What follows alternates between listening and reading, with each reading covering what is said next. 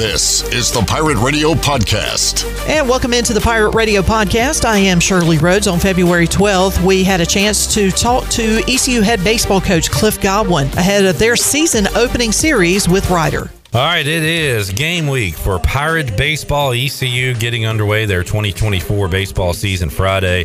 Four o'clock, Rider will be in town for a three game series Friday at four, Saturday at two, and Sunday at one o'clock. And here to preview the season is the head baseball coach of the Pirates, Cliff Godwin, joining us in the Pirate Radio studios.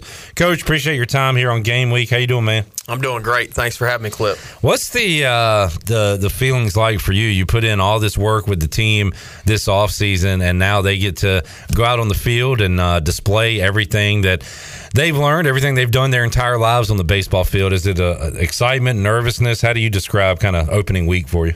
I think every year is a little bit different. Uh, I've told our players that we've been able to get outside so much uh, in this preseason we have everything in. We've repped it out.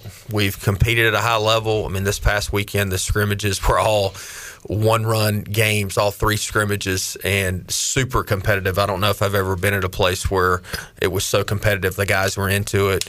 Uh, we wore game uniforms this weekend to kind of get them in that feel, and that helps. But um, our guys are ready. Obviously, we got some practice to get in this week just to refresh uh, some things and do some pickoffs and bunt D's and stuff. And we'll actually scrimmage for three innings tomorrow to just get some relievers back on the mound and um, get some some guys some more live at bats. But really, uh, the hay's kind of in the barn, and uh, we're just going to rep out some things and get ready for Friday. Yeah, I, I, was able to get to one of the scrimmages last Sunday, and uh, one thing I noticed, Coach, is the, the execution of your team before every half inning, uh, or I guess every half inning, you're you're bunting a guy over, first guy, and think every bunt got down. I know you had to be proud of that, but just uh, it seemed very crisp out there. There was some balls that got kicked around here or there, but I think for the most part, everything looked very fluid for you guys. You feel that way? Yeah, I do. Um, and I, have said this a lot. I mean, we're as deep as we've ever been positionally. So when you split teams up, it's not like man, you can even put what you would feel like would be the starting nine on one side, and that other team's still very good. So um, our guys have, like I said, have done a really good job, and they're prepared and they're ready to go. And uh, we just need to get these uh, these practices in and lift weights a couple more times and be ready to rock and roll on Friday. Yeah, and you, you mentioned some of the things you want to do this week and, and leading up to the game. It, it, it seems like it will be impossible to put your team in every single situation before they see it in the game, but you try to do that, right? So, uh, how much are you able? How many times are you in a game and think, man, we did not prepare for this moment? it can't be a lot, right? No, um, I can probably count those times on my hand. Right. Uh, as being the head coach, I know before the pitch out rule was changed. Uh, Chris Holt will probably uh, kill me for saying this, but in 17, we tried to intentionally walk out a guy, walk a guy at Ole Miss, and he threw the ball to the backstop with a guy at third base. And uh, I looked at Dan Roselle and I go, "That's on us, man. Like we haven't like repped it out." And so um, I know that seems pretty simple that right. you should be able to do that, but we hadn't repped it out, so that's on us. And uh, you know, th- those were one of the learning a lessons you have, expensive learning lessons when you lose a game because of it. But no, our guys, we we we really try to put them in really really tense, pressure packed situations, especially in inter squads. And that was one thing we've done past two weekends is put some younger guys in situations to have to close out the game. And uh, for instance, Jackson D. Lorenzo has really done a good job in the spring preseason, where in the fall he looked like a freshman. It was, you know, uh, the body language, the if it didn't go well, um, you know, you could just see that it was weighing on him. Now he looks like an older guy, so that's just a positive thing for us to to create more depth in that bullpen. I want to run down uh, some of the personnel, but if folks have a question for Cliff, you can get in on Facebook uh, YouTube or X. And uh, I got a few questions coming in here. And uh, Sarah says, I see a lot of teams playing alumni games uh, this past weekend. Is that something you could see down the road? How about an alumni games, coach? Well, Betty Burleson has been kind of on me that she's like the ringleader of like the Matt Bridges, Sam Lanier, uh, Cam Cole yeah. group. Uh, and it's such a, you know, you only have three weekends that you can scrimmage in reality going in. So, it's not like a long spring training that you have right. in, in Major League Baseball. I'm not saying that it will never happen. I think I would rather do a alumni game in the fall than in right. the spring. So, but that'd be a, a great event too to yeah. get to get people out to the park. So. But it's a lot more work than people think, and you got camps you got to do, you got official visit weekend you got to do. So it's a lot. But uh, I'm not saying I'm just going to put Betty Burleson in charge of it and let her uh, figure out when we can do it. How uh, how has it changed, Coach, since you played to now with the time you get with the players? Do you get less time now, or is it pretty similar to when you played? What do you remember about it? it's not quite as much time. I mean, the, the rules of compliance have changed a whole lot. Yeah. And um, I would say our guys spend a lot of time up at our facility and doing stuff optionally, whether it be lifting, but our guys are pretty self motivated to understand that, look, individually, we're trying to um, be the best version of ourselves. But for a lot of guys, they want to play professional baseball. But also, as a collective unit, we're trying to win a national championship. So you have to do stuff that's extra. You can't just show up during practice and think that's going to be enough. And just talking to your players, I say this to you all the time uh, Danny, Jake, Wyatt, Jacob. Uh, who am I forgetting? Parker, uh, Ryan, just uh, great guys that you bring in here to the program. Uh, they have not said anything to embarrass you or the program, and uh, I, I, try not to steer them that way anyway, thanks, Coach. Clip. But uh, thanks, thanks, Clip. I appreciate it. No. They uh, they're great representation of the the team, and and they talk about how much work they get in on their own individual work, and I, I know the results hadn't been on the field yet. You haven't played a game yet, but you're you got to already be proud of these guys, right? I continue to say this, and I hope our guys don't get comfortable, but their uh, discipline to showing up in the preseason and preparing and the attention to detail. And after a scrimmage one day, Carter Cunningham looking at the group and going, hey, the, the Tuesday, Wednesday practices are important because today we're messing up bunt defenses and pickoffs. And look, that's going to cost us. And that could be de- depend that could be the difference in us hosting a regional or not hosting a regional or not hosting a super regional and when you have leadership like that and guys are speaking up in front of the team it carries a lot more weight so I've been super proud of this group something that's uh, stood out from that Sunday scrimmage uh, you had your uh, your young catcher Walker in uh, what's the last name I'm Barron sorry. yeah Walker Barron, Barron. Yep. Uh, runners first and second bunt goes down he makes the play to third runner is safe and uh, that that allowed Jeff Palumbo to do some in-game coaching there and say, Walker, most guys you're going to get there, um, know your runners, know the situation, and and those little learning experiences for for young guys like that will really pay dividends when you're in a game situation. But I thought that was pretty cool. You guys are playing it as close to a real game as you can, but also those teaching moments are, are always out there for the guys. Well, it was Riley Johnson running. It was uh, Riley got a great read. He's one of the best base runners, stealers in the country, um, and it's bang bang, but he's safe. And we always talk about staying out of the big inning. Well, that's how you allow the big inning because you don't get out. They're giving you an out, and we don't get an out. And this is our philosophy on defense. We always want to eliminate the free 90s and play safe, where offensively we're always trying to push the envelope. Now, not run into outs, but we're aggressive. And if we're going to make a mistake, it's going to be an aggressive mistake. But yeah, that was a great teaching moment for Walker for sure. And uh, we've seen on the flip side, offensively, like you talk about, that's how East Carolina creates those big innings. Y'all are a big inning team last year kind of go a few without a run and then hit five or seven in a run. And I know you want it more consistent, but uh, you guys had a lot of big innings last year. To the point of where you felt like offensively we were stagnant for six innings, and you know you think about the North Carolina games, those two games, yeah. and North Carolina really outplayed us for I think all but two innings. So we played 18 innings. I think they were better than us for 16 out of the 18 innings, but we just put up a crooked number and, yep. and, won those two games. So I think this year, this group offensively, we got a chance to be super dynamic. We got guys that can run. We got guys that can hit the ball in the gap and out of the yard. Uh, we got skill guys who can steal bases, that bunt.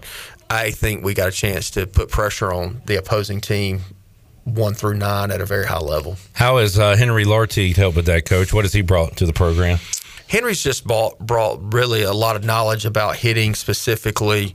Of course, Pack is you know working in the cages with our guys as well, but Henry just has a great way about himself. He's super approachable.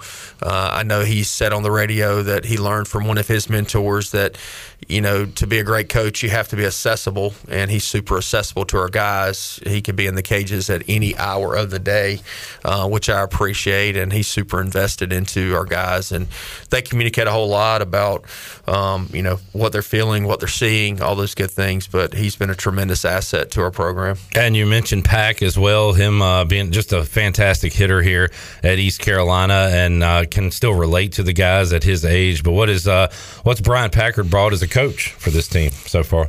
Well, of course, he brings comedy. Yeah, I mean, he's definitely brought uh, you know the sense of humor to the uh, to the office, and uh, in a good way. Um, but I've said this a lot. I mean, he knew as a player uh, when to joke, when to lock in, and we always talk with our players: uh, have personality, don't be a clown, because clowns are distracting. I was going to bring up the word clown. I knew you were going to say clown.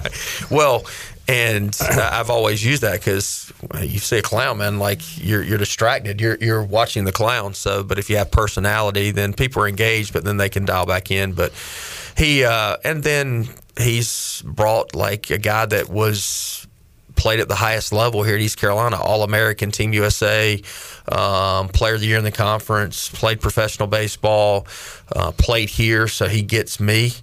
Um, he knows, um, you know, if I'm getting on a guy, that's not personal. It's because I love him and I expect more out of him, and he just helps out with a lot of stuff behind the scenes, and his personality is great.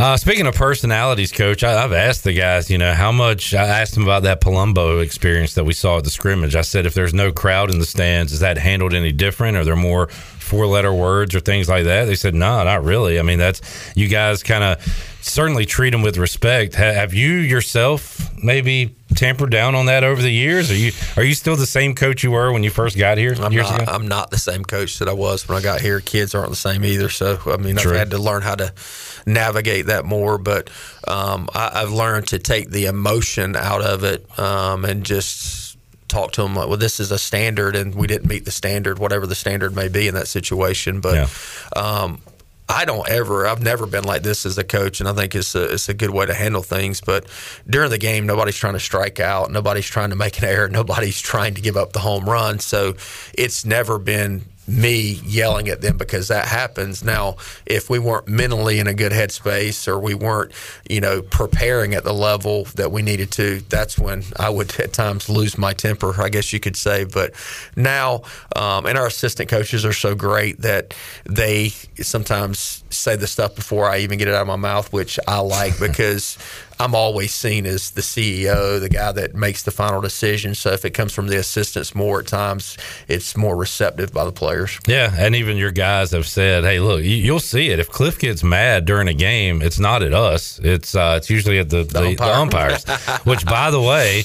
Uh, I said the line too high. Line, yeah. But over, what did I say? Three, two, two and a half. Two and a half, and you picked the over. Yeah, we're going over two and a half ejections for Cliff Godwin this year. He's taking the under.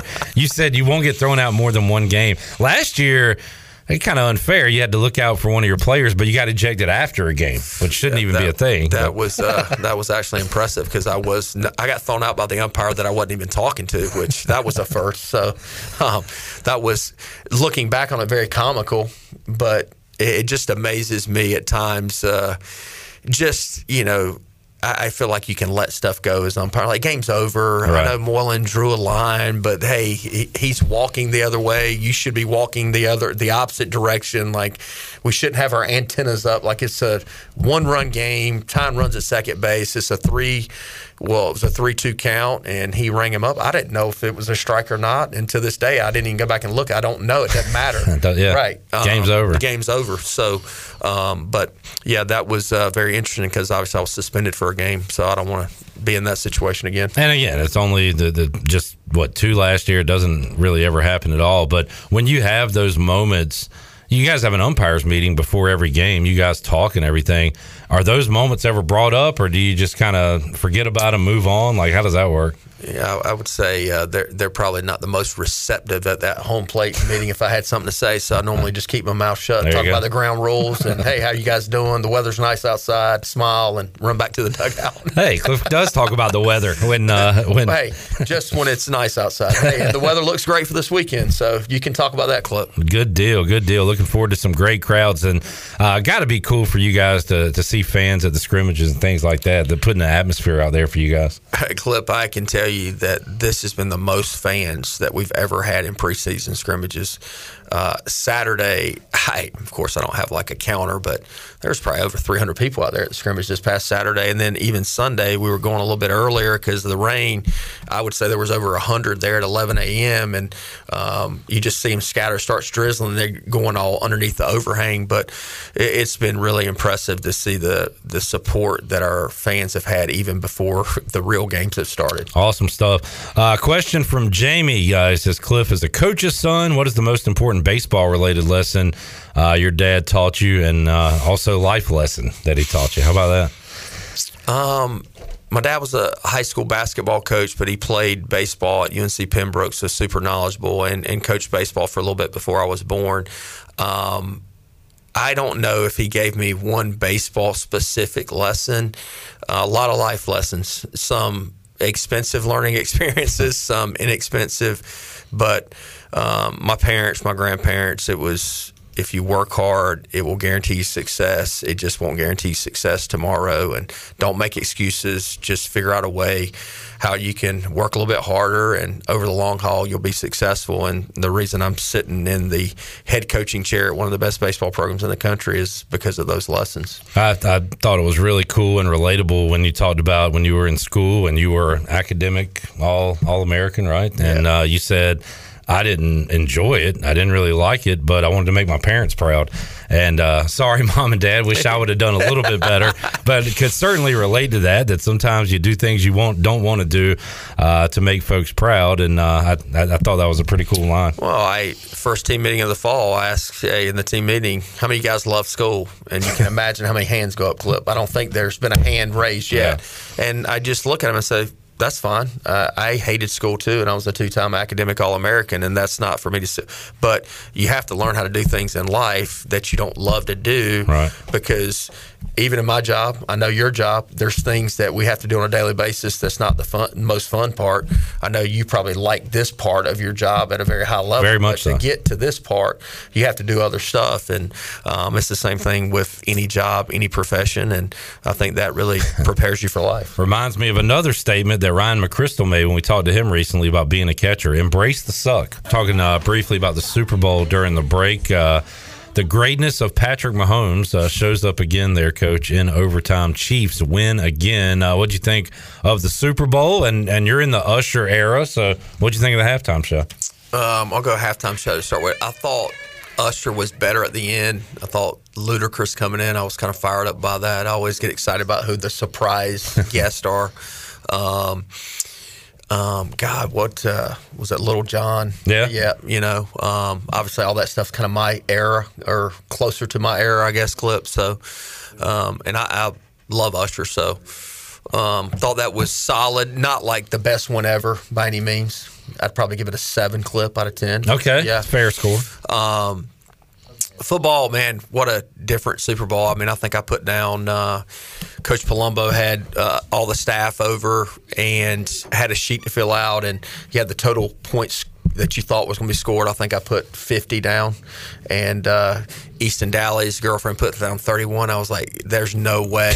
and then I'm like, "Jillian, I'm sorry. I gave bad advice."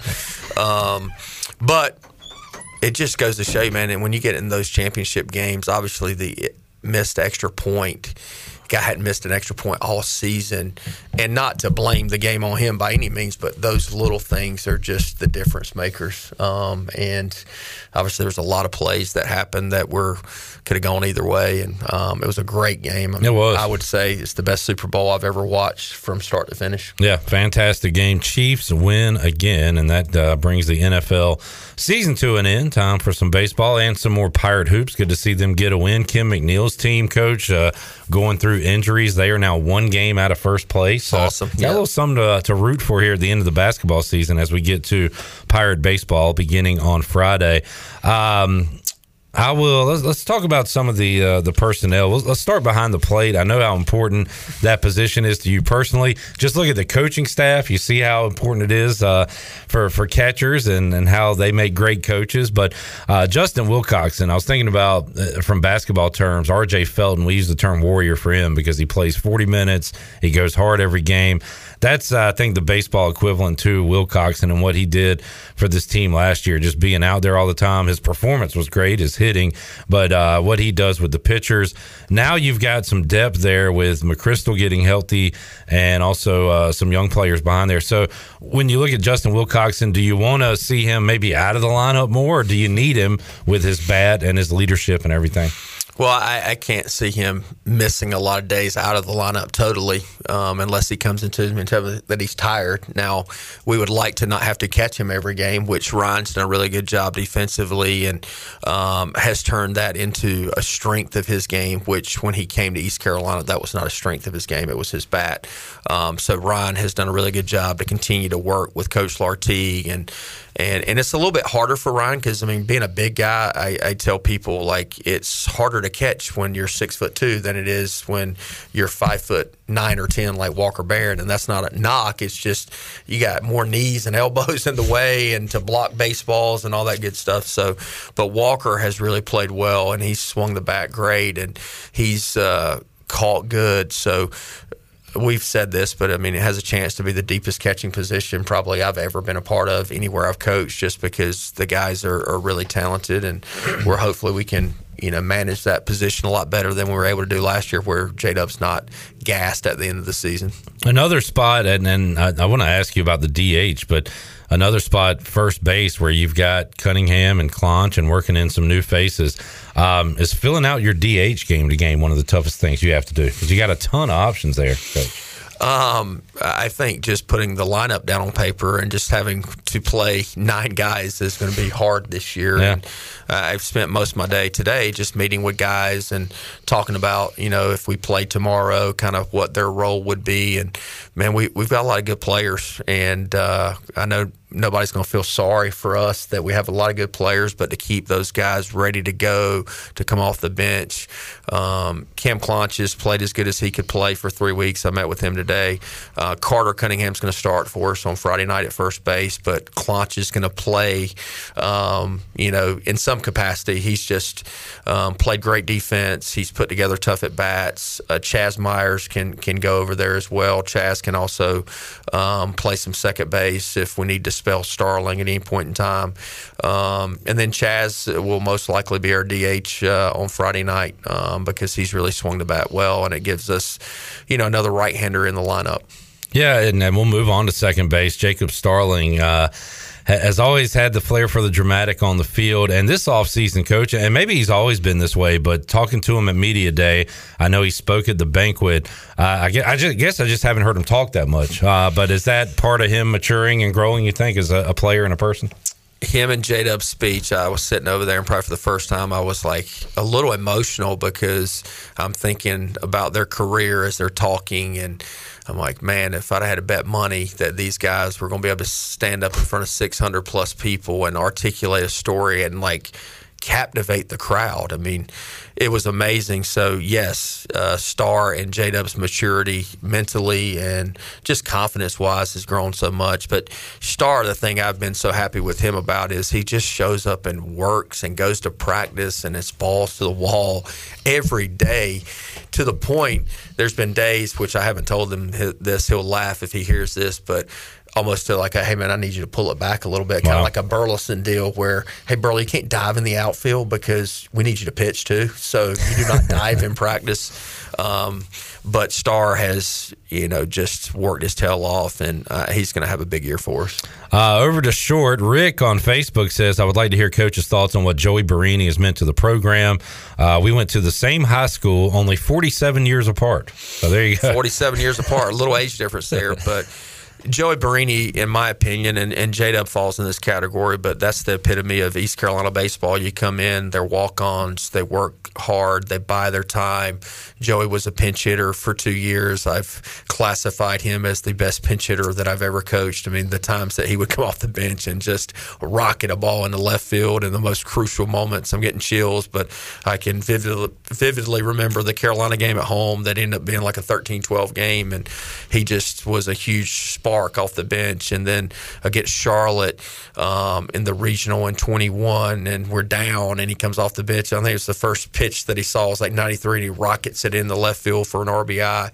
To really been thrown into the shortstop position last year, and um, he knows this, but he had to earn it. And there were times where we felt like, ah, man, we could, you know, maybe upgrade that position. And now you look at him this year and he's got more range, his arm's better, he's even more confident. And there's not a question who our starting shortstop is. It's Joey Barini. Uh, how about over at third? Uh, new third baseman, Amac gone. Dixon Williams has had one of those off seasons where we've seen things like this happen in the past. You play good in summer ball, uh, show up in fall. I think uh, we were talking about who's the MVP of the fall, and and Danny and some guys were naming names. I believe you texted Danny and said Dixon Williams was the MVP. Where, well, why aren't you 20, talking? Yeah, he had 20 RBIs. I mean, everybody else had like five and six, and Dixon had 20. It's like, hey, man, just. Hey. I think Danny said everybody's talking about Dixon. I wanted to name another guy. yeah. But can that carry over, Coach? Are you expecting all that to carry over into the season? He's had a great preseason. I actually just met with him um, before I came up here, and he's earned the starting third base position. Um, he's played great. Now, as I told him, and I told Jake Hunter, um, that hey rents do every day. I tell our team yeah. that because we are deeper than we've ever been. Uh, Colby Wallace has played good over there. Uh, Nate Chrisman can play there. Nate Chrisman can play shortstop. He can play second base. Um, he can steal bases. He can play outfield. So we have infield depth. We uh, have a lot of good players, and at any point in time, you could see a lot of different guys out there on the infield. Yeah, I think you said it at media day. We've gone over some names and starters, but but also those other those newcomers and backups. And you said you think you play more guys than just about anybody in the country, right? Like from, well, from game to game. And I mean, look, everybody's different, but you want guys to be prepared if, you know, heaven forbid that you have an injury that the guy just steps in and not that he's going to be the same player, but you don't miss a beat. They're prepared for that. And um, I think we're as prepared for an injury if we have one that we've ever have been here because of our depth and the maturity of our guys are just showing up and going to work every day. So um, we're excited to to play somebody differently, but I just want our guys to stay selfless, which I think they will, because this group has been super committed to one another, which allows you to be selfless and just really play for the team instead of the uh, name on the back of your jersey. We'll see uh, some new faces and familiar faces in the outfield. A familiar one in right field, of course, with Jacob Jenkins Cowart and uh, JC has said, and and you, you it's a you don't want to hear it, but uh, I respect his maturity. He said he kind of read some of his press clippings last year, and uh, and and might have got a little bit too big of a head. Also had an injury we wouldn't wish on our worst enemy, right. and that was a huge factor. He says he's healthy. He says he's he's way more locked in uh, this year, coach. So what about JC? This will be a, a big year for him people don't realize it until they go through it, but everybody goes through a little bit of a struggle, and it wasn't like his year was awful. Right. As coaches and guys that were close we could see he was a tick off, and I appreciate his maturity and, and really understanding that there was a little bit something off. But this year, he's been super dialed into the team. He comes into my office, and a lot of times he talks about the team. It's nothing about himself, and he knows what he needs to do individually to uh, be prepared mentally and physically each and every day. He's put on more weight. He's stronger. He's just as fast. Uh, he's got one of the best outfield arms in the country. Um, he, of course, is infectious with his energy, and now his swing is back to what I felt like it was his freshman year, and he's you know, hitting home runs and um, putting together tough at bats like he did his freshman year. How about over at center coach? I've heard a lot about Bristol Carter. Can't wait to see him. Is he the, the guy we're going to see there? Well, you know, three weeks ago, um, he would probably been the guy, and he has not done anything wrong. Just Riley Johnson has yeah. played for three weeks, and he has. Uh, been unbelievable. I mean, I would say that he's had as good a preseason as any player that has ever come through East Carolina's program. He has swung the bat great. He's played great defense. He stole bases. He's been a, I mean, really a terror on the bases for anybody that's on the opposing team, which has been split squad. So uh, he's going to start in center field on opening day if he's healthy. Now, the thing is, he could be unhealthy at any point in time, and that Riley knows that. Bristol is going to play a lot, and I met with him today, and I said, You haven't done anything wrong. You've done everything that you were supposed to do. We're just really good. And know that you're going to go in. You're one of our best defensive outfielders. We got a lead. You're going into the outfield somewhere. So, um, you know, you could see him in left field, which he's been working out some. Um, you know, to go out there for defensive purposes at any point in time. And who uh, who's starting in left for you Friday? Um, most likely Luke Nowak. Yeah. Um, so he's done a good job. He's gotten better out there um, in the outfield. And um, the thing is, Bristol is fast, but Bristol's got a hose too. So when you talk about the arm is the least important thing in the outfield, but if you can put yourself in a situation where you got good outfitters that have good arms, then that is a great thing. And, and like I said, that's not a knock against Nowak, but sometimes we have different gifts and talents that we have to utilize at a high level. And um, we want to get guys out there as much as possible because, like I said, we want guys to be prepared at the end of the season in case we do have an injury. And uh, man, going through those names, a lot of speed, coach. In fact, uh, Ryan McChrystal was so proud of himself because he was telling me about the what is it, red, the the speed uh, yeah. determination. Yeah, so red's like you're slow. Yeah, and McChrystal was he saying he's a gold now? He uh, yeah got into that gold category. Really? Did Coach Malay, That was according I, to him. Yeah, so you know Ryan likes to talk a whole lot. Okay. I love Ryan, and I'm gonna have to fact check. Coach okay, Columba. it might be like gold red to say he's strictly gold is, in my opinion, a stretch. He was but so proud of that too. I hope I don't crush his soul because he's definitely going to listen to this. I'm sure. So, uh, having said all that, a lot of speed, and then that's uh, that's hell on defenses. Oh yeah, I, I know you're excited about. You, you look at. Um, I mean, Nowak is as good a base stealer as anybody in the country. Riley Johnson's right there. Bristol Carter's right there. Um, Dixon is healthy now, and he's been dealing with the little quad thing, but he can steal bases. So, I mean, you got a lot of guys up and down the lineup that can really put pressure on that defense. Of course, Starling, who I just forget about because I know that he's really good at all those things. But, and I think he was 19 for 20 last year, or 18 for 19. So, uh, can you tell us who will be leading off? We're gonna have to wait till Friday for that. You have to wait. I feel okay. like I've given more information out today. I know. I appreciate yeah, it. So um, we'll see I've, on Friday. I've talked to a lot of players, so I feel like I can give out a lot of this information. Clock is ticking, so let's talk uh, some pitching with Cliff Godwin before we let him get out of here. Uh, appreciate you sitting down for the uh, the preview, Coach. No Always problem. enjoyed the kickoff of season. Good yep. stuff. Um, man, we've said so much about Trey Yesavage at this point. Is there anything that hadn't been said about him? Uh, you're, you know, what, what do you expect from the big righty? Just to be himself, man. It amazes me just his maturity level when it comes to going about his business at the highest level. Um, when your teammates vote you the hardest working pitcher and you're the most talented pitcher on our pitching staff, that tells you all you need to know. And you can imagine how much that trickles down into the rest of the pitching staff and our players. Um, so, as AK said after his start on Friday in front of the team, Trey pitched really good. We don't need to talk about that anymore. And Trey is in just laughing. I'm looking at Trey, he's laughing as AK says that. So, um, he uh, he's special, man. Um, so he will be starting on Friday night. If anybody was wondering, I'm sure that was not uh, a big uh, question out there on social media because they figured that. But uh, how about uh, Saturday? Uh, Zach Root. it yep. said on media day that he felt a ton different from year one to year two. Talking to him at media day a couple weeks ago. How about how he's grown, coach, in, in one year?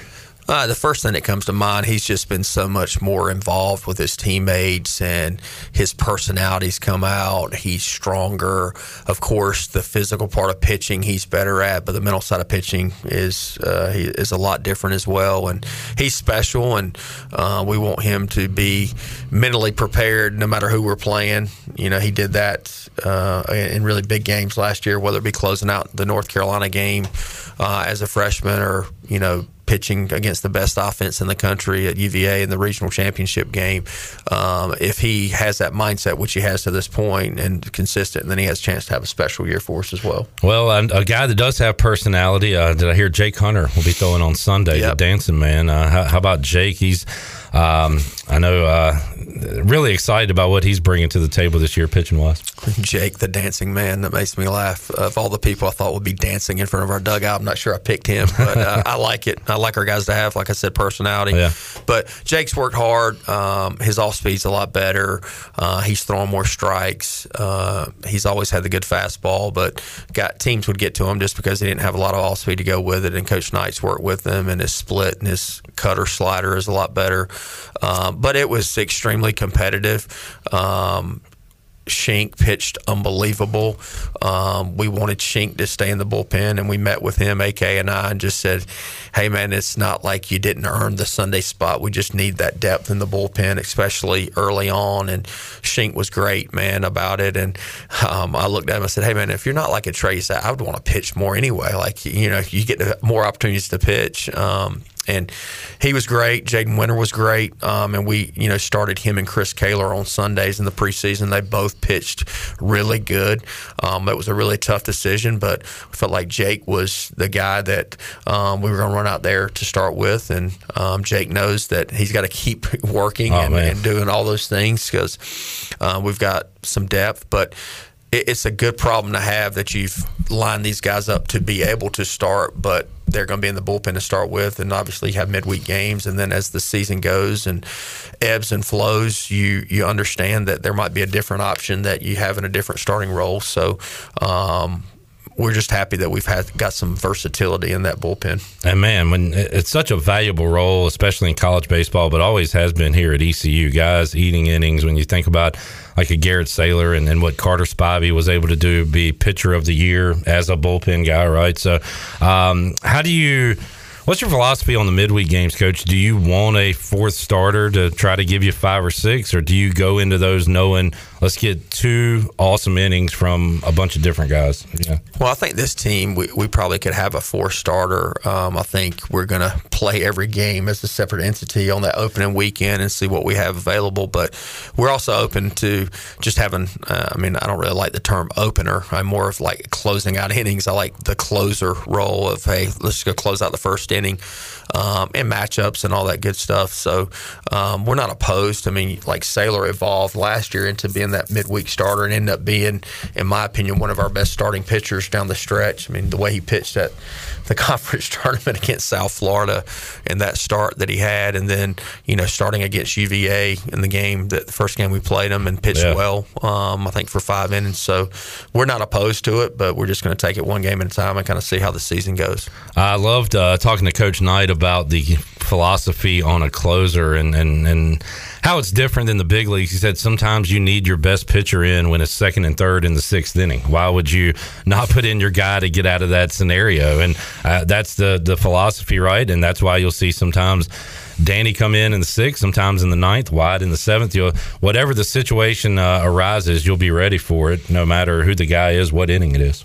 Well, that's the, been the philosophy since I was hired here. I mean, even when we had Joe Engel back in 15, 16, it was you got to bring your guy in when the game can be won or lost. And, and I think analytically, people don't, that maybe don't, I don't want to say that I'm smarter than everybody else, but don't understand the game. But it affects your offense too, like the momentum. So if you blow the lead in the sixth inning or seventh inning, can you do what you would do offensively with the score being now we're down two runs instead of the game's tied or we're up a run? Um, and God forbid that you give up like a really big inning and now you're down five runs. Well, hey, you didn't bring your closer in. Well, he ain't pitching today because there's no point to bring no, him in now. No point to bring him in now. So um, we're big believers, and, and it's really those crucial moments in the game where you feel like, man, this is going to be the make or break of this game, the way this game's flowing. So we need to make sure we put our guy in that gives us the best opportunity to minimize this jam that we're in. That's a great, and, and you guys look at, at charts and ad nauseum, I'm sure, but there is a big difference from what a chart says to what you're feeling in this moment right now. And as a manager, as a coach, you've got to decide what's the best for the team in that uh, that certain situation. Yep. Um, I've always been under the philosophy, which you guys know this, but uh, you can never take them out too early, but you can take them out too late. that's for sure. And um, that's not a knock against who's on the mound. But right. um, if you've got somebody down there that's got good stuff and you feel like this other guy's tired, even though the matchups have been good to that point, it's normally, in my opinion, a little bit better to bring somebody else in because they hadn't seen him before. You mentioned uh, Kaler, who is a veteran. Uh, hadn't talked about Norby. Will we see a, a Norby on the mound for the Pirates this you year? You will see a Norby on the mound. When I, I don't, I don't have the crystal ball. Um, you'll see a Norby. You'll see a Eric Ritchie. Um, Corey Costello's been coming along. Um, I think he's continued to grow, confident, confidence wise, and he's got really good stuff. I mean, D'Lo has looked like, hey man, he's a possible guy that, hey, you got a three run lead that he could go out there and close out that ninth inning.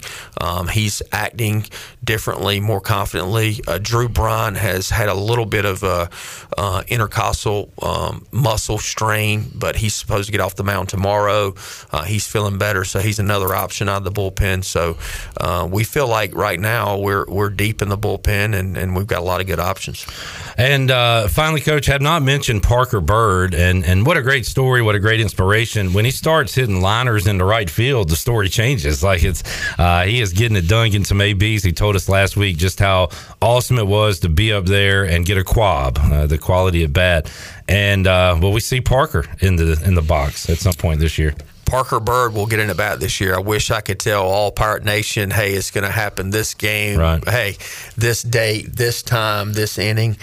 I can't tell you that. So I guess everybody just needs to come to Clark LeClair every single game and you're going to see Parker Byrd at some point in time. And uh, folks will go to Clark LeClair every single game because they are fired up about this team this season. And uh, coach, another way uh, that folks can get involved and help out the team is the 23 Club. We had uh, your old teammate Mike Harrington, who I knew back in the day. He could tell you how bad of a ball player I was if you really want to hear that, coach. Uh, but Mike and uh, some other guys have started the 23 Club NIL opportunities for players on this baseball team. Guys, I, I believe that you'll say have earned it, right? Uh, so tell us about the 23 Club. Yes, so it really kind of came about. Um, there was a lot of conversations going on between, um, you know, Mike Harrington and the Team Boneyard people, and then I was actually on the other side talking to some mentors like Mike A. Man, do we need to start our own collective? And Team Boneyard has been super gracious to us that we're still underneath their umbrella, but we have our own website, and that's really where Mike uh, Harrington came in and Hank Hinton helped us out with that of just developing this website so that um, when we're sending it just to baseball alums, like that you're sending the link to the website um, to them, and you can do monthly donations, you can do a one-time thing, but the way that you know we want to do it within our program is the guys that have been in our program, um, we're able to help them. We don't have everyone on scholarship, and we only have 11.7 scholarships to spread out over 32 players, which we have 40 players on our team. So you have guys like Joey Barini, who's never received athletic aid from East Carolina. Mm-hmm. Um, he has been able to get a little bit of NIL stuff this year, which has been awesome. He deserves everything. But if we could get to a point, which this is really shooting for the stars, but where everybody just didn't have to pay anything to come to school at East Carolina, then man, we're talking. Our guys are not getting rich. They're not going to drive Range Rovers right. because of NIL. But if we could help you know, just knock down the cost of school for their families. Like a, a, guy like Jacob Starling, his mom was working two jobs up until this year just to allow him to come to East Carolina on a partial scholarship out of state. And, and now I think she's only got to work one job. So that's been a really cool story. I feel, I mean, it's kind of what the NIL was designed to do in a perfect world almost instead of. The, that's what it was designed to do. Exactly. But now it's pay for play and cheat right. and, uh, you know, pay players, recruit them, which you're not supposed to do, but nobody can uh, really police it. The NCAA just says uh, we're going to keep our hands off. And I know that some schools have gotten in trouble recently, Tennessee and stuff. I'm just interested to see what their penalties are going right. to be. uh, there's a topic for uh, the off season, coach. That's right. Get you back in there. Yeah, I, am not going to worry about NIL a whole lot during the season. Uh, one final question from Tyler. He says, Cliff, have you watched Chandler and Clip play basketball? I have not. I didn't even know that was a thing. Well, let me show you just uh, one highlight of it real quick. And yes, I did pull this highlight for a reason. We played one on one last week, Coach. Here's Chandler going to the basket, no good. And then describe what you're about to see right here, Coach. I'm, I'm taking it well, out. First off, I like the hat backwards. You really look. Well, how like, much do you like that? Oh my God! I how mean, much that, do you that, like that's, that? I mean, first off, Chandler's got no respect for you. I mean, just he's got ten feet between you and him, and I mean, you look like a pro right All now. All right, and we're cutting the rest of the game. Hey, you just you didn't even hit rim there. I don't need a rim, coach. Just give me a net. Cliff, we are out of time. Thank you for hanging out, man. Good luck, and uh, we'll see you out at Clark LeClair Stadium. All right, thanks for having me, Cliff. You've been listening to the Pirate Radio Podcast, an exclusive presentation of Pirate Radio, the voice of the pirate nation.